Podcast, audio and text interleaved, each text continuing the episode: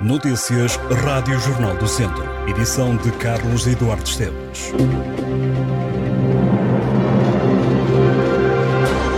O Ministério da Saúde já divulgou as listas dos centros de saúde que vão estar abertos durante esta semana do Ano Novo. À semelhança do que aconteceu na semana do Natal, várias unidades de saúde familiar vão manter-se de portas abertas para atender os utentes da região. Até esta quinta-feira, 65 unidades vão prestar cuidados à população, das quais 13 estão concentradas em Viseu. Já na sexta-feira, o número baixa para 11 e no sábado sobe para 25. Relativamente a domingo, dia 1 de janeiro, 11 unidades de saúde mantêm-se abertas. No site do Jornal do Centro pode consultar a lista dos centros de saúde que vão estar a funcionar durante os próximos dias na região.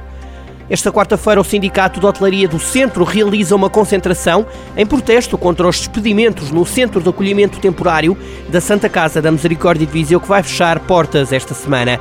A concentração está marcada para as 11 da manhã, na entrada de acesso à Valência, em frente às urgências do Hospital de Santo Eutónio. Segundo o sindicato, as 17 trabalhadoras têm um futuro ainda incerto, tendo em conta que não lhes foi apresentada qualquer solução, senão a comunicação verbal de que poderão ouvir a ser despedidas. O sindicato defende que as trabalhadoras devem ser mantidas na misericórdia, colocando-as noutras valências da instituição.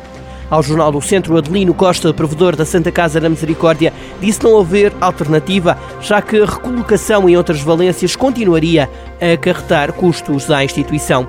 O CAT fecha as portas esta semana. As 17 crianças começam a deixar o espaço e vão ser colocadas noutras instituições. O fogo na Serra da Estrela em agosto deste ano foi o maior dos últimos 47 anos naquele lugar. O incêndio passou por dois distritos, Castelo Branco e Guarda, e seis conselhos. Consumiu 24 mil hectares de terreno, uma área ardida que faz com que seja o maior fogo desde 1975 naquele território. Antes deste, o fogo de maior dimensão tinha ocorrido em 2017 e afetou os conselhos de Ceia e de Gouveia. O Comandante Nacional da Proteção Civil, André Fernandes, defendeu que é preciso tornar a paisagem mais resiliente, evitando espécies que potenciam a acumulação de combustível incrementar capacidade de resposta local a incêndios rurais e outras emergências, capacitar recursos locais, apostar num plano integrado e apoiar o reforço das equipas de intervenção permanente, bem como reforçar a formação em ambiente de montanha, foram outras das propostas apresentadas. O Pedrelos entregou mais de meia centena de cabazes de Natal a famílias da aldeia localizada no Conselho de Mangualde. O clube, conhecido pela equipa de futsal, realizou a entrega com o objetivo de ajudar quem mais precisa na altura do Natal. Os cabazes, compostos essencialmente por bolo rei, uma garrafa de vinho e um pai natal de chocolate, foram distribuídos por 72 agregados familiares e algumas famílias receberam outros bens essenciais. Na ação solidária participaram elementos da direção e vários atletas de formação, além da visita a todas as casas da aldeia, que tem cerca de 200 habitantes, maioritariamente idosos. A iniciativa passou ainda por Mangualde, onde estão várias pessoas da aldeia, nomeadamente no lar, onde houve tempo para surpreender um antigo jogador do clube. Nelson Costa tem 80 anos e há muito que desejava uma camisola do Pedrelos que representou enquanto jogador de futebol. O Viseu 2001 anunciou a contratação de Silfer.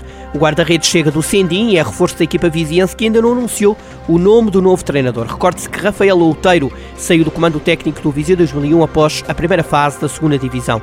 Quanto ao novo reforço, tem 23 anos, já representou para além do Sendim clubes como o São Roque do Faial ou o Farense. Silfer é cabo-verdiano, reforça o Viseu 2001 esta época, é a opção para a próxima temporada. O Viseu 2001 prepara nesta altura a equipa para a fase de manutenção na segunda divisão. O Viseu 2001 começa a lutar pela manutenção em casa contra o Barbarense a 14 de janeiro. A batalha pela permanência dura até 27 de maio. Nos oito clubes, os três piores classificados descem à terceira divisão. Viseu é a quinta cidade do país mais instagramada durante o Natal, segundo a plataforma de reservas Musement. A cidade Viriato teve mais de mil publicações no Instagram. A Musement destaca o Rocio, onde decorre o mercado de Natal, e está patente a bola de luz gigante, que representa o planeta Terra, e também a aldeia de Natal na Rua Direita, entre outras atrações. Estas e outras notícias em jornaldocentro.pt